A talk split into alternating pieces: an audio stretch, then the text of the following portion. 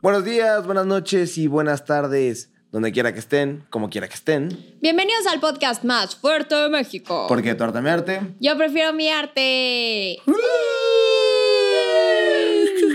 Eso.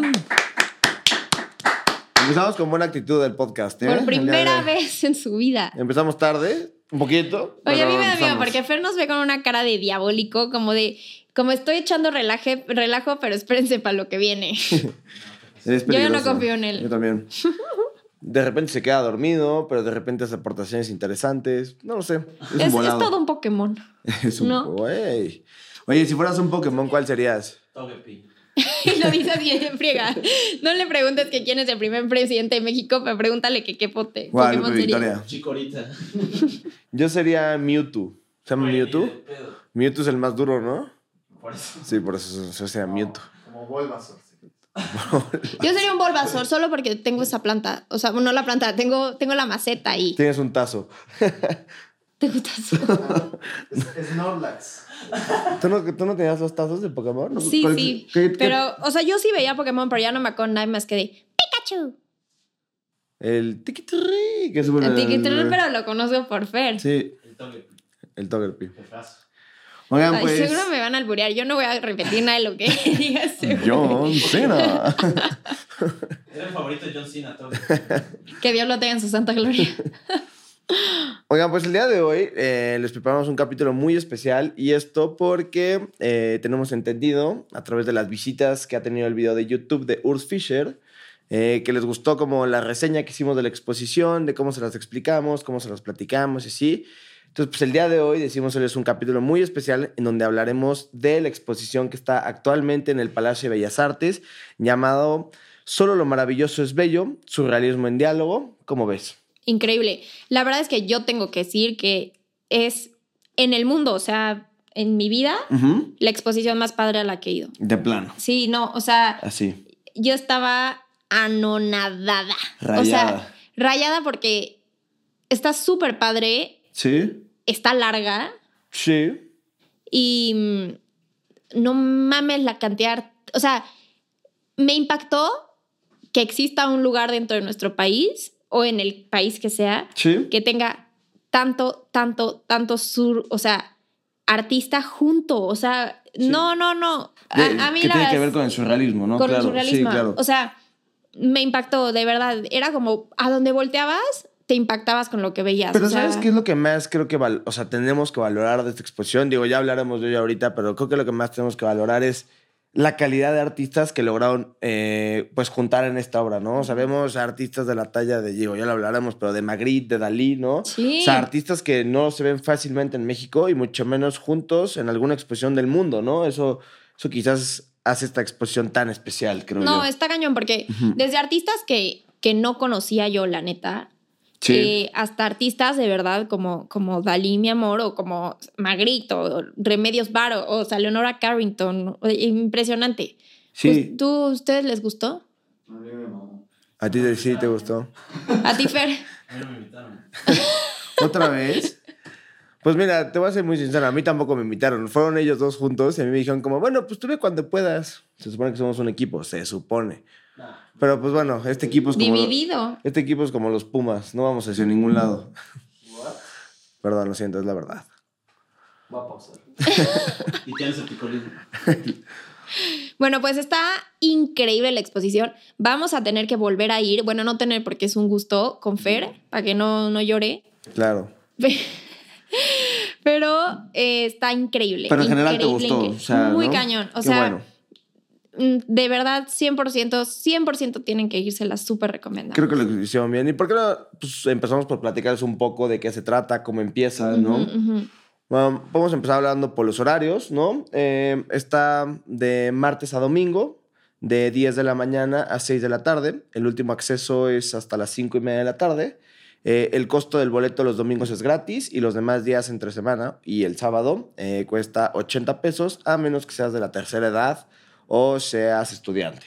La neta es que vale la pena pagar los 80 varos. Sí. Porque Tian y yo fuimos en domingo Dicen y que está hasta la qué madre, ¿no? pesadilla. O sea, Sí. hasta la madre y el problema es que yo creo que por el hecho de que estaba tan lleno, los policías estaban tan estresados, no te dejaban estar Ay, más es de dos horrible. segundos en un cuadro. O sea, los tenías que ver en friega. No, los, no podías ni siquiera, o sea, acercarte a leer el letrerito, no podías ni poner atención a un cuadro porque no sabes, no sabes cómo están los policías. O sea, apenas ibas caminando y muévanse, muévanse. Y aparte no sé por qué, primera vez en la vida que un mexicano quiere ser ordenado, pero Claro. iban todos como en fila, entonces desesperaban los policías y decían, no tienen que ir en fila, vayan a donde sea.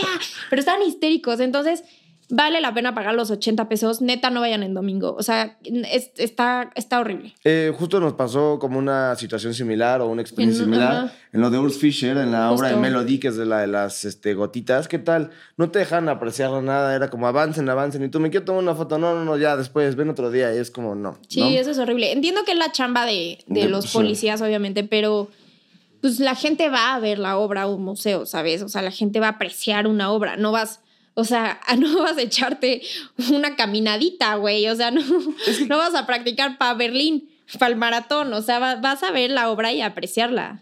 Es que además eh, creo que sé que es complicado porque el aforo de las personas sería mucho menor, pero creo que es mucho mejor cuando lo hacen por, por horario, ¿no? O sea, como puedes sacar cita Que y que sea de cita. 4 a 4 y media dura la, o sea, como tu recorrido, pero sabes que dentro de esa media hora vas a estar tranquilo, ¿no? Como Ujú. yendo a tu ritmo, viendo las obras que quieras y puedes tomar una foto y que no esté tan lleno, ¿no? Justo. Pues aquí supuestamente te van metiendo por, por grupo, pero la verdad es que... Yo no fui en domingo y como yo fui en miércoles, pues estaba como mucho más leve.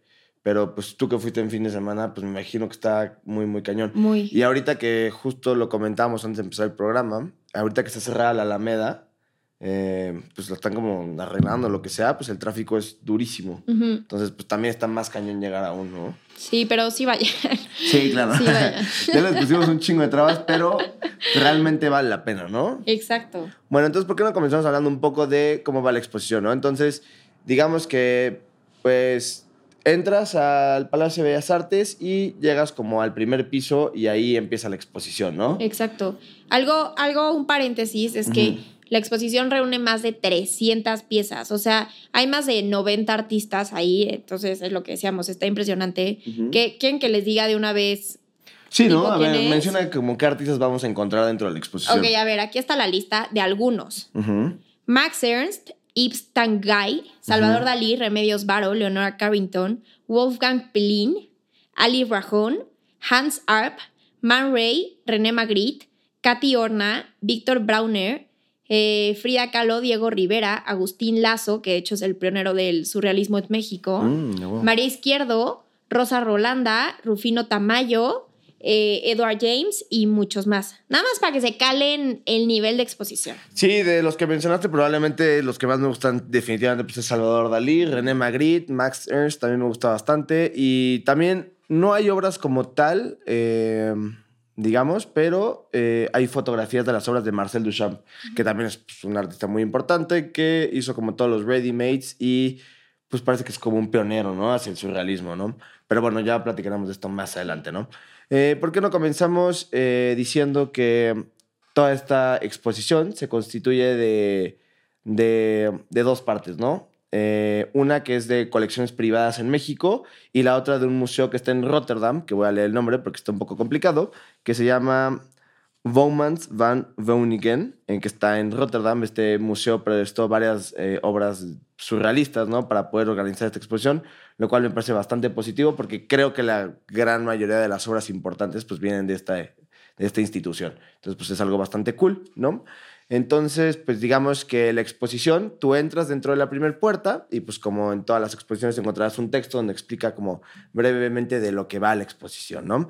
Eh, explica lo que es el surrealismo, que como ya lo hemos comentado, es una forma de mirar al mundo y no es un estilo definido o un movimiento estético, ¿no? Es una reacción violenta que nace contra el racionalismo, ¿no?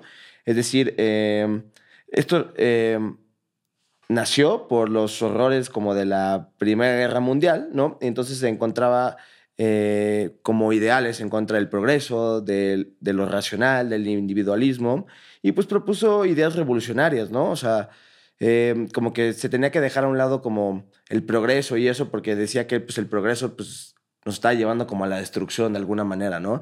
Entonces como que ellos priorizan como que lo más importante que es el ser humano y habla como de los sueños y de la imaginación, que eso es algo muy, muy, muy importante del surrealismo, ya, ya, lo, ya lo tocarás tú un poquito más adelante, ¿no? Y también habla como dentro de esta, digamos, primer texto, habla de quién es André Breton, ¿no? Que es el fundador del manifiesto surrealista y también platica un poco de eh, que cuando André Breton llega a México, conoce a Diego Rivera y a León Trotsky, que es este revolucionario de la Unión Soviética, ¿no? Que también ya hemos platicado en algunos episodios anteriores, si no los han escuchado, vayan a hacerlo.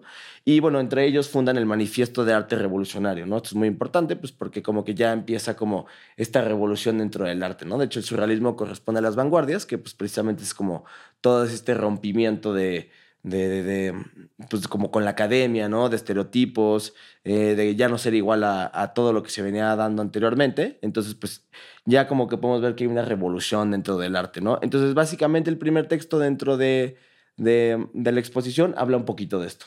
Súper. Ujú, Está súper bien, ¿no? Y luego, eh, como que sigues caminando, algo que me gustó mucho es que no sé si viste que había pantallitas, eh, como con personas, pues como que dando la explicación del texto como enseñas, ¿no? Esto me Eso pareció está muy bien, sí. me pareció súper inclusivo, ¿no? Creo que está bien, como que muchas veces en los museos no nos preocupamos por eso y en esto me parece que lo hacen bien, ¿no? Eh, sigues avanzando, digamos, en la exposición y llegas como a una cosa que se llama la revolución surrealista. Aquí encontrarás eh, lo que es el manifiesto sur- eh, surrealista que está hecho por André Breton, que de hecho te toma una foto y llegó una policía justo como, ella amigo, ¿le puedes, ¿le puedes apagar el flash a tu celular? Y yo como, Es que también la tomó con flash. O sea, hace rato llegó a decirnos, llegó a decirnos, no saben el cague que me Y metieron también- por tomar una foto y nosotros, qué raro, a nosotros Y no nos dijeron y nada. también decía que no se Porque podía. le puso flash, Pero le echó una botella de agua y le tiró una cuba. No, pero obvio, obvio, porque también, espérate, mi celular como que detecta como la luz de noche y así, es algo muy cabrón. Entonces, como que, güey, se activa el flash solo, es un pedo, es un pedo. La Pinche neta. mentiroso, nos cambió toda la historia y ahorita se le salió, fue vómito ¿No verbal. Los museos, güey. ¿Mande? No respetas los museos. No es que nunca ha habido uno, güey. Pero bueno, entonces eh, ahí encuentras como el manifiesto surrealista y posteriormente como que hay como una breve historia al lado de en qué año se fundó, que fue en 1924 por André Breton y es como todo esto que explicamos, ¿no? Que va en contra como del pensamiento racional y explica como eh, la tendencia que llevó poco a poco, ¿no? Es decir, que empezó con la literatura y se siguió con la pintura, la escultura, el cine, la fotografía. A ver, hermano, la película... eh, no, de cine eh, surrealista más famoso. Luis Buñuel también es muy famoso. Sí, ¿no? Un perro andaluz. Un- perro andaluz, exacto. Lo hace con. Dalí, ¿no? Sí, con Dalí justo. Oye, una pregunta. ¿La película de Los Olvidados es surrealista? No. Pues tiene como sus toques. O sea, cuando viene Buñuel a México, como que hace este cine que él llamaba como alimenticio. Decía así porque lo hacía como para poder comer, pero siempre encontraba la manera de que se colara algún elemento surrealista. Qué cool, ¿ya ves? Buñuel hizo una como de un güey que era súper obsesivo, súper celoso, que graba mucho a los pies, ¿no? Que graba mucho. Es que, ay, me voy a acordar cómo se llama, pero Tiene una de un tipo muy obsesivo que se llama El Oscuro Objeto del Deseo. no sé. Que, que intenta ahorcar a una tipa en una campana, pero no sé si es Ah, se llama El. Él, él. Muy buena, muy, muy buena. Ahí la vamos a, vamos a dejar aquí el, el, el portada. El- la y también la, la de Dalí, la del perro andaluz. Y también la de Los Olvidados de Luis Buñuel. Que se podría decir que Los Olvidados es una película fuertísima, ¿no? Sí. La verdad es que luego vamos a hablar de ella. Pero eh, pues sigamos, ¿no? Con la exposición. Exacto. Eh, Oye, yo mis favoritos de justo. Ajá, justo, platícanos, eh, porque pasas como esta parte, ¿no? Del surrealismo y te encuentras como con una serie de obras, ¿no? Ajá. ¿Cuáles te gustaron? A mí las tres sala? que más me gustaron fue la de Dalí, obviamente. Obvio. que es de- increíble, sí, increíble, sí. increíble. La de la pareja con cabezas llenas de nube, que también se los vamos a poner aquí, es que es como, como la silueta de dos personas, una medio recargada en la otra, eh, y pues el fondo está, es de Es- nubes y así. y es o muy sea, típico de Dalí, ¿no? Ajá, Es como muy, un muy desierto, Dalí, ¿no? muy Ajá. Eh, la otra de Leonora Carrington, que se llama nuevamente Los Géminis están en el huerto, que también está muy, muy padre, también se los vamos a poner aquí. Y la de pies de René Magritte, que justamente habla un poco de lo que hablamos el capítulo pasado, de la, de la imposibilidad, imposibilidad dual. Eso me encanta, ¿no? Como de todo esto que eh, está, pero no puede pertenecer como en el mismo universo, ¿no? Ajá, Está o sea, lo que, lo que decíamos, la chimenea con el tren, no, no, se, no se puede. O sea, la puerta, el día con la noche, eso. Exactamente. Entonces, esas son las más padres para mí de, de esa sala. Sí, igual para mí. A mí también fueron las que más me gustaron. De hecho, hay una mm, bastante colorida, que no recuerdo el nombre del artista, pero también está bastante cool. Pero igual, esas fueron a mí las que más me gustaron. Eh, posteriormente, como que vas caminando y te encuentras con una como con un texto igual que habla como del dada y el surrealismo, ¿no? Eh, te explica como la relación que existe entre el dadaísmo y el surrealismo y es que eh, el dada nace en 1916 en Suiza y corresponde como un poco como al tinte pues como revolucionario al que corresponde también el surrealismo, ¿no? Porque se supone que el dadaísmo nace también eh, por los horrores de la guerra, ¿no? O sea, dicen que pues que si la racionalidad supuestamente nos llevó a la guerra y a este desastre mundial que vivimos y tanta muerte y tanta hambruna y lo que sea, entonces que lo mejor era enfocarse como en, en lo, en lo irracional y en lo que no tenía sentido en la vida, ¿no? Sino preocuparse más como por, pues por el humor, ¿no? Eh, pero sobre todo como por, por lo interior, ¿no? Y entonces eh, en 1920 eh, muere el dadaísmo, pero esto da Paso. paso o pie a que nazca el surrealismo. ¿no? Es por- Entonces, por eso es que la exposición toca el dadaísmo para que puedas entender como de dónde viene un poco el tinte revolucionario surrealista, ¿no? Y entonces ahí vas a encontrar un par de, un par de, de- de- ¿cómo se llama? De ya de, de textos eh, hablando de Marcel Duchamp, ¿no? Y cómo es que creó como todos estos ready-mates, ¿no? Para que fuera también un pionero del surrealismo, ¿no? Como jugando con todo esto de, de, de- de los significados, de los sueños, todo este tipo de cosas que creo que le dieron pie a André Breton a escribir lo que escribió. Verdaderamente me encanta.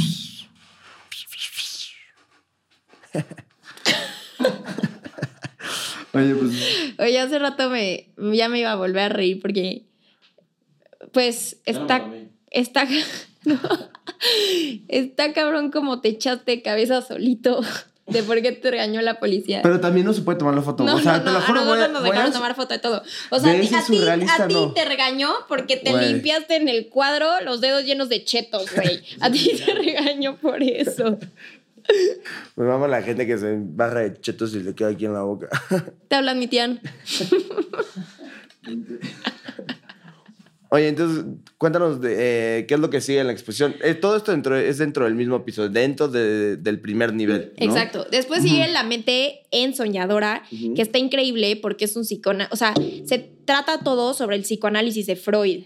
O sea, Freud fue súper importante para los surrealistas, para todo el grupo surrealista, porque aparte, o sea, Dalí era su mayor inspiración. O sea, Dalí, no sé, es todas las obras que de- le dedicó a Freud. Entonces era muy importante para todos. Porque además, como lo comentamos al principio del capítulo, los sueños eh, eran como lo primordial para el surrealismo, ¿no? O sea, era como lo más importante, ¿no? Y también, pues eso, los surrealistas lo que buscaban era la realidad, o sea, la versión más auténtica de la realidad. Es por eso que surrealismo es la, o sea, significa la superrealidad. Entonces es, es, es muy, muy interesante. Exacto, sí, tema, justo. ¿no? A mí, eh, de hecho, creo que habla que, o sea, bueno, en el texto habla como un poco de cuando creó el, ¿cómo se llama el libro de Freud? Eh, se me fue. Eh, alguien recuérdame. ¿Qué no, Patologías. no, el de, el de los, el de los sueños. ¿cómo ¿El libro vaquero? No, otra vez. Ah, o sea, la interpretación de los sueños. En la interpretación de los sueños, exacto. Habla como un poco de el nacimiento de este libro y cómo es que los surrealistas, como justo lo dice la Yaya, lo toman como base. Y ahí también creo que es la parte donde puedes encontrar unas de las obras más chidas de Dalí dentro de toda la exposición, que a mí me gustaron muchísimo y de hecho a Tian también le gustó una muchísimo, que está ahí al lado justo de, de, de la interpretación de los sueños, porque está el libro físicamente ahí, eh, obviamente en una vitrina como de seguridad, para que no hagas lo que yo hice supuestamente con el flash, pero no. Aquí, aquí justo anotamos los favoritos de Dalí de esa sala, que son Sueño, de Salvador Dalí, El rostro de la guerra, que me parece durísimo ese cuadro, está muy cabrón. Si tienes tripofobia, no te va a gustar. Ah, sí, Eh, justo. España, Mesa Solar, que fue el favorito de Tian, y Interpretación de África. Entonces, acuérdense de esos, de todos modos se los vamos a poner aquí en el Instagram y eso, pero están muy cool. Oye, pero dos cosas. eh, el de, ¿cómo se llama? Mesa Solar, ese está muy padre. Porque justo hubo una exposición de Dalí en Santa Fe, en el Centro Comercial. Santa Fe, y había miles de obras como si estuvieran en el desierto. La neta me gustó mucho porque siento que hacía como referencia a eso. Y sobre todo, Eh, algo que me gustó que me platicaste es que dentro de, ¿cómo se llama el de África?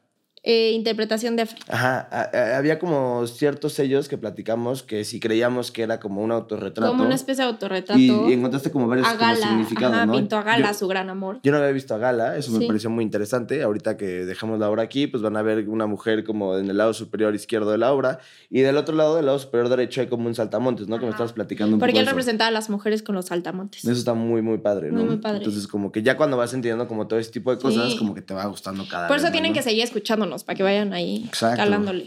Y eh, justo lo platicamos eh, cuando, cuando llegamos de una obra que me encantó a mí, que tú tienes el nombre del artista, ¿cómo se llama?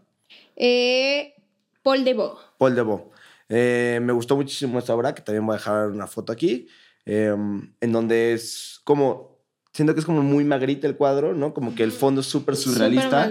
Pero hay dos personas como relacionando y tienen como una conversión. Está bastante interesante y me gustaron los colores y los detalles que utilizan. La verdad es que están súper, súper chingón. Oye, y algo que me llamó cabrón la atención es que dentro de la exposición hay como unas como placas ahí en la pared en donde te recomiendan una playlist de Spotify del museo eh, y de la exposición como para que la escuches mientras vas viendo la exposición. Qué chingón. Qué interesante, ¿no? Sí, Como qué, qué interesante. Y qué originales, la verdad, qué padre. Sí, siento que es algo que... ¿Tú qué opinas, Tian? Algo que, pues no sé, o sea, siento que está padre. Tú, a ti que te gusta la música, que dieras como la vuelta alrededor de la exposición y dijeras como, siento que esta música queda bien para ver estas obras. Claro, luego hay salas que están como ambientadas. Ajá. Me parece eso súper chido. Súper ¿no? padre, Es parte sí. de la experiencia.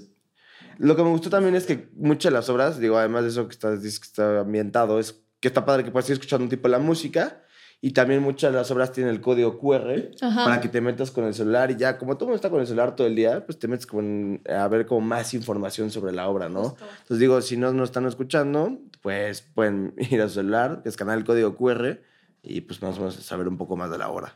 A huevo. Sí, está muy chido. Bueno, ¿qué más? Porque ya no tenemos tanto tiempo. Sí, ya lo sé.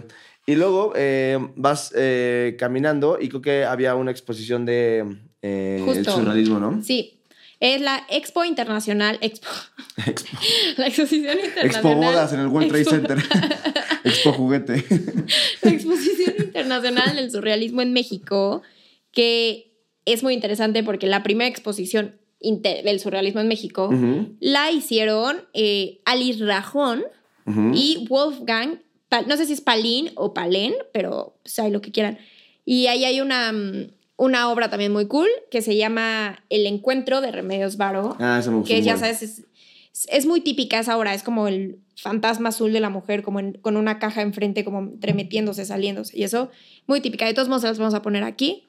Y mm, Y también otra obra de, de Leonora de Carrington. Carrington también, impresionante, no me acuerdo cómo se llamaba, pero en cuanto entras te llama la atención, o sea, van a saber cuál es. Sí, además como que los detalles, ¿no? Como que es toda roja, ¿no? Como si estuvieran como en un bosque y como estos animales como fantásticos. que Muy céltico, porque acuérdense que, bueno, no lo hemos hablado aquí, ya lo hablaremos, pero Leonard Carrington tenía temas esotéricos y, celt- y celtas, entonces está Ujú. súper interesante. Oye, algo que sí tengo que medio criticar de la exposición es que No dejan tomar fotos con flash.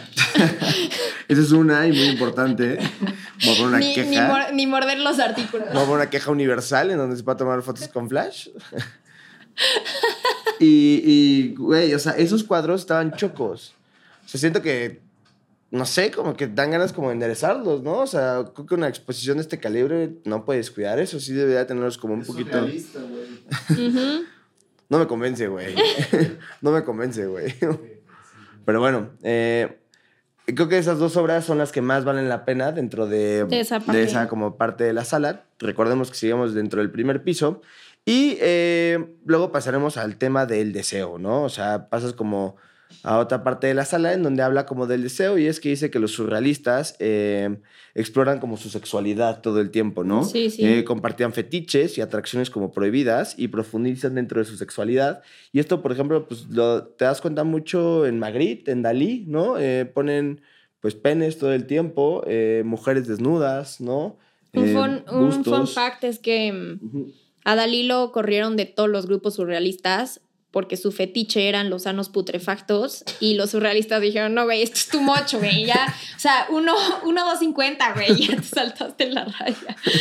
No, es que sí se excedió, ¿no? Ese es un buen dato. Pero también hacía algo como asqueroso con Gala, ¿no? También ya hacía como cosas muy asquerosas sexualmente Justo con con Gala, ella no, ese es el problema. Ah, con ella no. Pero estamos esperando a que, la neta, que nos escuchen más para hablar de Dalí, porque sí vale la pena. Y también, ojo, spoiler alert, tenemos un capítulo preparado del amor en el arte, en donde vamos a hablar de Dalí y Gala, que también está muy interesante esa relación. Yo no la conozco tanto a fondo como aquí mi compañera coworker. Como aquí Gala. Como aquí Dalí y aquí Gala. que pase, por favor. Y la cuija. La cuija, ¿eh? La cuija, cuija, la ¿no? Ouija. La, la cuija es la lagartija. Sí, y la Ouija es el Cuija, la cuija. Ok, seguimos. Ok, y eh, posteriormente... eh, ah, no, ¿tú del, después del algo? deseo está el azar y la y lo irracional. Que mm, ahí también, pues, es el surrealista que estaba eh, sacando a luz y todo ese tema de su creatividad. Sí, es básicamente eso, La ¿no? creatividad, literal. Y ahí hay un cuadro que nos gustó mucho, que es de René Magritte, que Uf. se llama Prohibida la reproducción.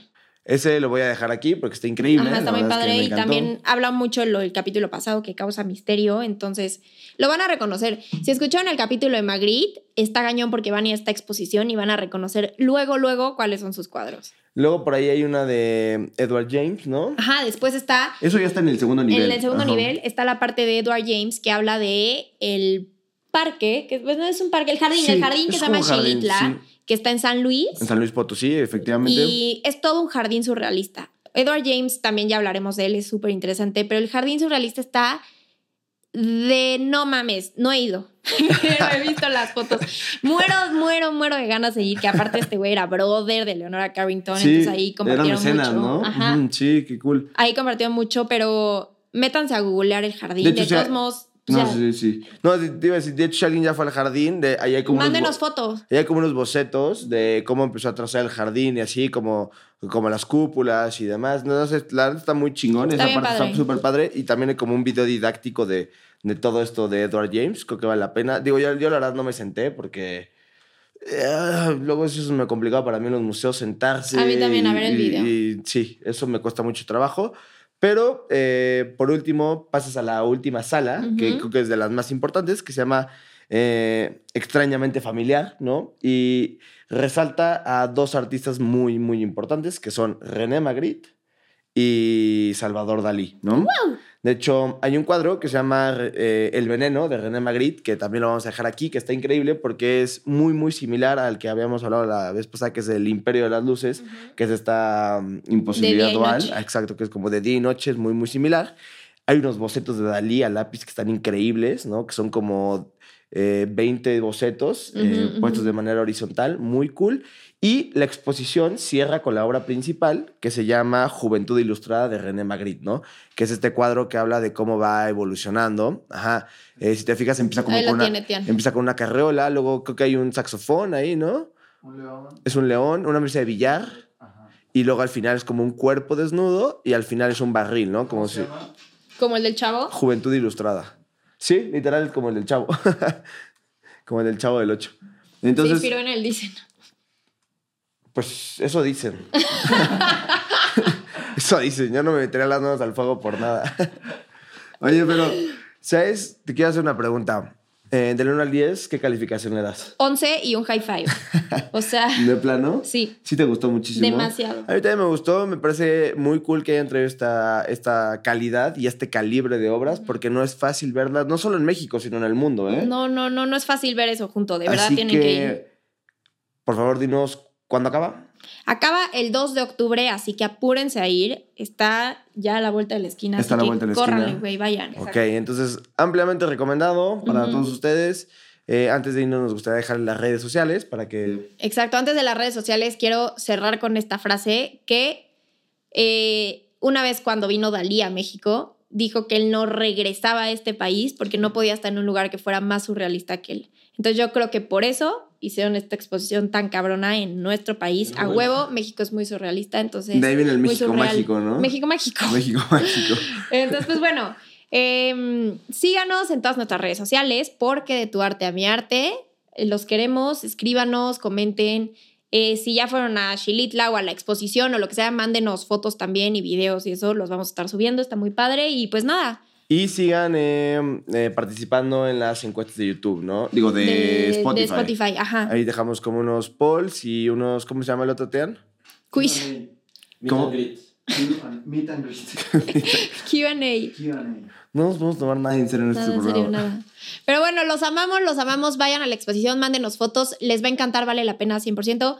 Besos, abrazos. Porque recuerden de tu arte a mi arte. Yo prefiero mi arte. Bye. Thank you.